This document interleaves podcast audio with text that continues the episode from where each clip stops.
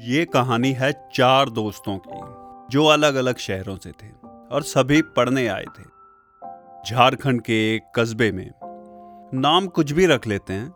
You know privacy issue Dharampur. Dharampur कह लेते हैं। चलिए। धर्मपुर जंगल पहाड़ों से घिरा एक खूबसूरत कस्बा था। कुछ एक लाख लोगों की आबादी होगी। नब्बे का दौर था। जो लोग यहाँ बसे थे एक स्टील प्लांट के इर्द गिर्द घर बनाकर रहते थे। उसी में काम करते थे। लेकिन दो चार बेहद उम्दा कॉलेज और हॉस्टल थे। मशहूर और पूरे भारत से बच्चे आते थे। उन्हीं बच्चों में से बंटी, संजू, गौतम और सनी उर्फ़ पुट्टी सरदार, पुट्टी उसके घर वाले प्यार से कहते थे।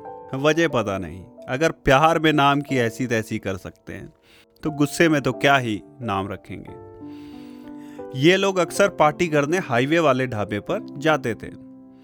सारा पढ़ाई का बोझ हल्का करने, महीने में एक दो बार। जंगल शुरू शहर से निकलते ही हो जाता था। हाईवे में शहर से निकलकर पाँच किलोमीटर पर एक काली मंदिर था। काफ़ी पुराना, ऐतिहासिक मंदिर था वो। और काली मंदिर से तीन किलोमीटर आगे ढाबा। ये लोग आते जाते मंदिर में रुक कर ही जाते थे।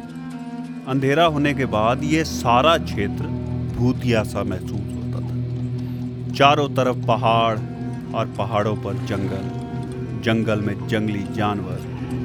उनकी आवाज़ें साए साए करती जंगल की हवा। शरीर में एक झरझरी सी पैदा करती। और ये चारों अक्सर रात नौ बजे के बाद पार्टी करने निकलते थे। उस दिन भी पहले उन्होंने मंदिर में माथा टेका और ढाबे की तरफ़ निकल गए। ढाबे पर फिर शराब और चिकन का दौर शुरू हुआ।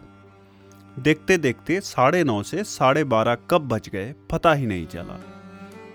ये लोग आते तो हर महीने थे, लेकिन दस या साढ़े दस बजे तक वापस चले जाते थे। और हॉस्टल की बजाय प्राइवेट फ्लैट था इनके पास। तो ये चारों मिलके रहते थे बिना किसी रोक टोक के। कोई रोकने टोकने वाला भी नहीं। मगर सबको पता था कि ये हाईवे हॉन्टेड है।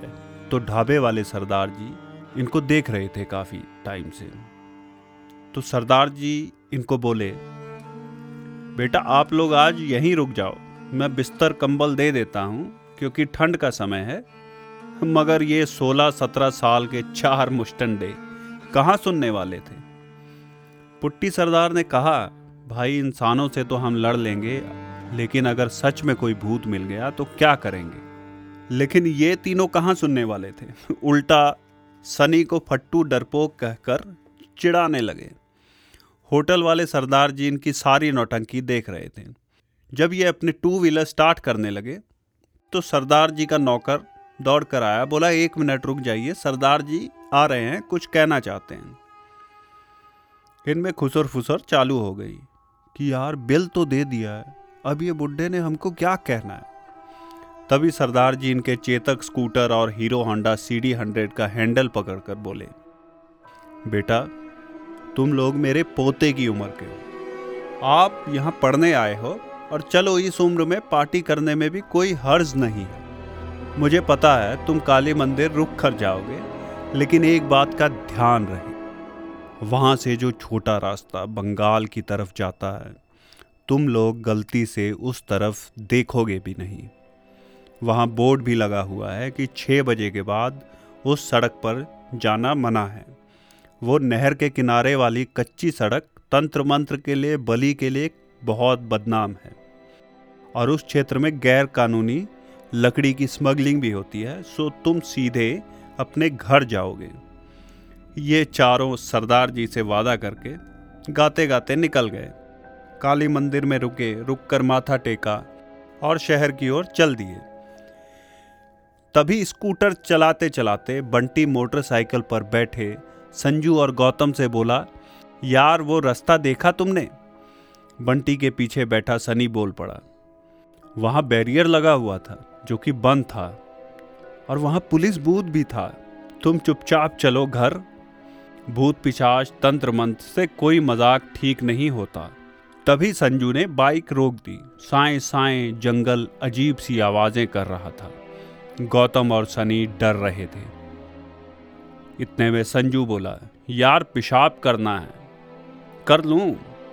तभी बंटी भी रुक कर बोला, मुझे भी आया है। चलो दोनों सड़क के किनारे पेशाब करते करते बहस करने लगे कि वो भूतिया रास्ते पर पुलिस थी। बंटी कह रहा था, थी, और संजू कह रहा था, नहीं थी।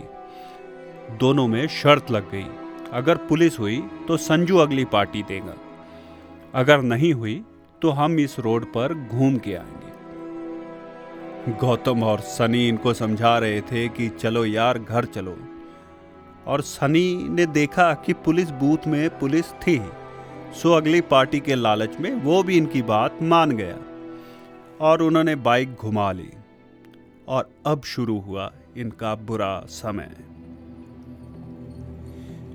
ये जब मंदिर पहुँचे तो देखा पुलिस बूथ तो है, पर पुलिस की ड्यूटी चेंज होने की वजह से वहाँ कोई नहीं था। बैरियर जो लकड़ी की रस्सी बाँध कर बनाया था वो लगा हुआ था। वो बंद था। गौतम और सनी के मना करने के बावजूद बंटी और संजू ने बैरियर उठाकर बाइक, स्कूटर निकाल लिया और निकाल कर चल पड़े उस रोड पर। अजीब सी मनुसियत वाली शांति थी उस सड़क पर। लेकिन ये मस्ती में गाड़ियाँ भगा रहे थे साथ साथ और चार पाँच किलोमीटर पर बंटी ने देखा कि संजू की बाइक काफ़ी पीछे रह गई। उसने स्कूटर धीरे कर लिया और पीछे की ओर देखने लगा। तभी पीछे से संजू फुल स्पीड में चिल्लाते हुए इसके पास से निकला। भगा, बंटी, भगा। ये कहकर बाइक भगाए जा रहा था। बंटी ने भी भगाकर उसको काफ़ी दूर जाकर रोका। अबे हुआ क्या? ये तो बता। चार पाँच किलोमीटर दूर आकर संजू ने भी बाइक रोकी और बोला, अबे, बाएँ साइड देखा? नहीं देखा। तुम दोनों बकलोल हो। भाई, कोई गेम हो रही थी। एक काले कपड़े पहनकर बाबा बैठा हुआ था, आग जलाकर। तभी बंटी और सनी बोले, भाई, ठंड है। कोई आग जलाकर बैठ सकता है? बात काटता हुआ गौतम बोला, रात दो बजे? रात दो बजे ऐसे एरिया में जहाँ लोग सात बजे सो जाते हैं, वहाँ कौन आग ताप रहा होगा इस समय? और उसके सामने एक छोटी लड़की भी तो थी, जैसे उसकी बलि देनी हो, कांपते हुए होठों से संजू बोला तो अब क्या करें? सनी बोला, मैंने पहले कहा था, मत छेड़ो इन सबको। तभी बंटी बोला, यार, इस रास्ते पर दो नंबर लकड़ी के ट्रक बंगाल जाते हैं। आगे कोई ना कोई ढाबा, होटल ज़रूर होगा। वहाँ जाके हम रुक जाते हैं और सुबह होगी तो वापस चले जाएँगे। वो चल पड़े। काफ़ी दूर आने पर इनको कोई होटल या ढाबा नहीं मिला। एकाएक रोड के किनारे एक झोपड़ी दिखी और वहाँ बंगाल की हद शुरू हो रही है। इस टाइप का बोर्ड लगा हुआ आग जल रही थी, एक बुढ़िया कुछ बना रही थी। ये उसके पास गए और आग तापते हुए बोले, माँ जी, चाय मिलेगी? तभी एक बुज़ुर्ग इनके पीछे से आके बोल पड़ा हाँ बेटा, मिलेगी। लेकिन तुम बच्चे इस रोड पर क्या कर रहे हो? इन चारों ने सारी कहानी उनको सुना दी। तब तक बुढ़िया चाय बनाकर ले आई थी। तो बूढ़ा बोला बेटा, अभी तक तुम सुरक्षित क्षेत्र में हो, लेकिन आगे और घना जंगल शुरू होता है और रात में लोग वहाँ गुम हो जाते हैं। तो आप आगे मत जाओ, वापस निकल जाओ।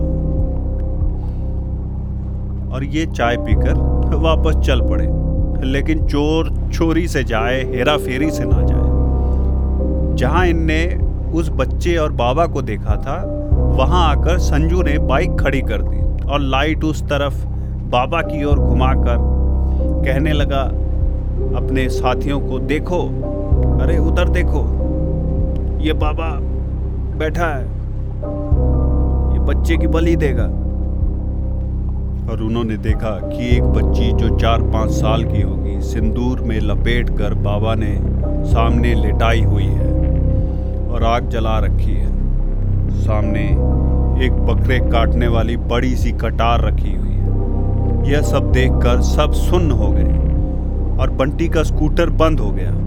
उतने में उस बाबा ने आँखें खोलकर इनको देखा और कटार लेकर इनकी तरफ़ दौड़ पड़ा। बंटी ने सनी को झकझोर कर कहा, भगा बंटी, ये मार देगा। स्कूटर स्टार्ट नहीं हो रहा था। बंटी किक मार रहा था। किक मारी स्टार्ट नहीं हुआ। फिर झुकाकर सीधा किया और किक मारी और डर करके स्कूटर स्टार्ट हो गया। ये बैठे और सीधे काली मंदिर पर आकर रुके। सुबह के पाँच बज गए थे। इनकी जान बच गई थी। वहाँ एक चाय की दुकान खुल ही रही थी।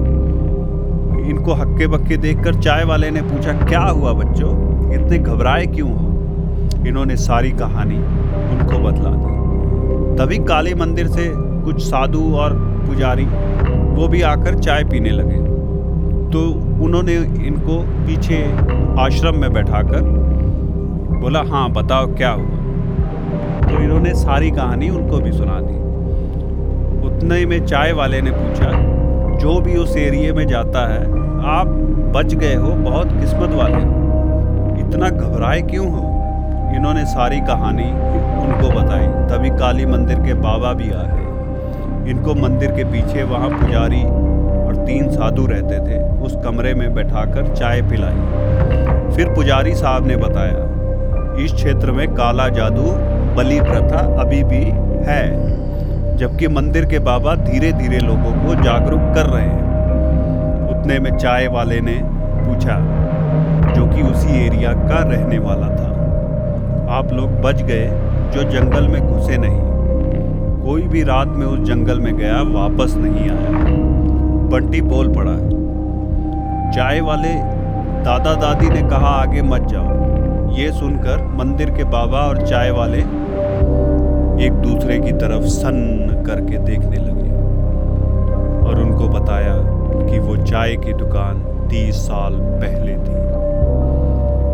फिर एक दिन बुढ़े बुढ़िया मृत पाए गए। पता ही नहीं चला उनके साथ क्या हुआ। लेकिन वो अक्सर लोगों को सावधान करते दिखते हैं।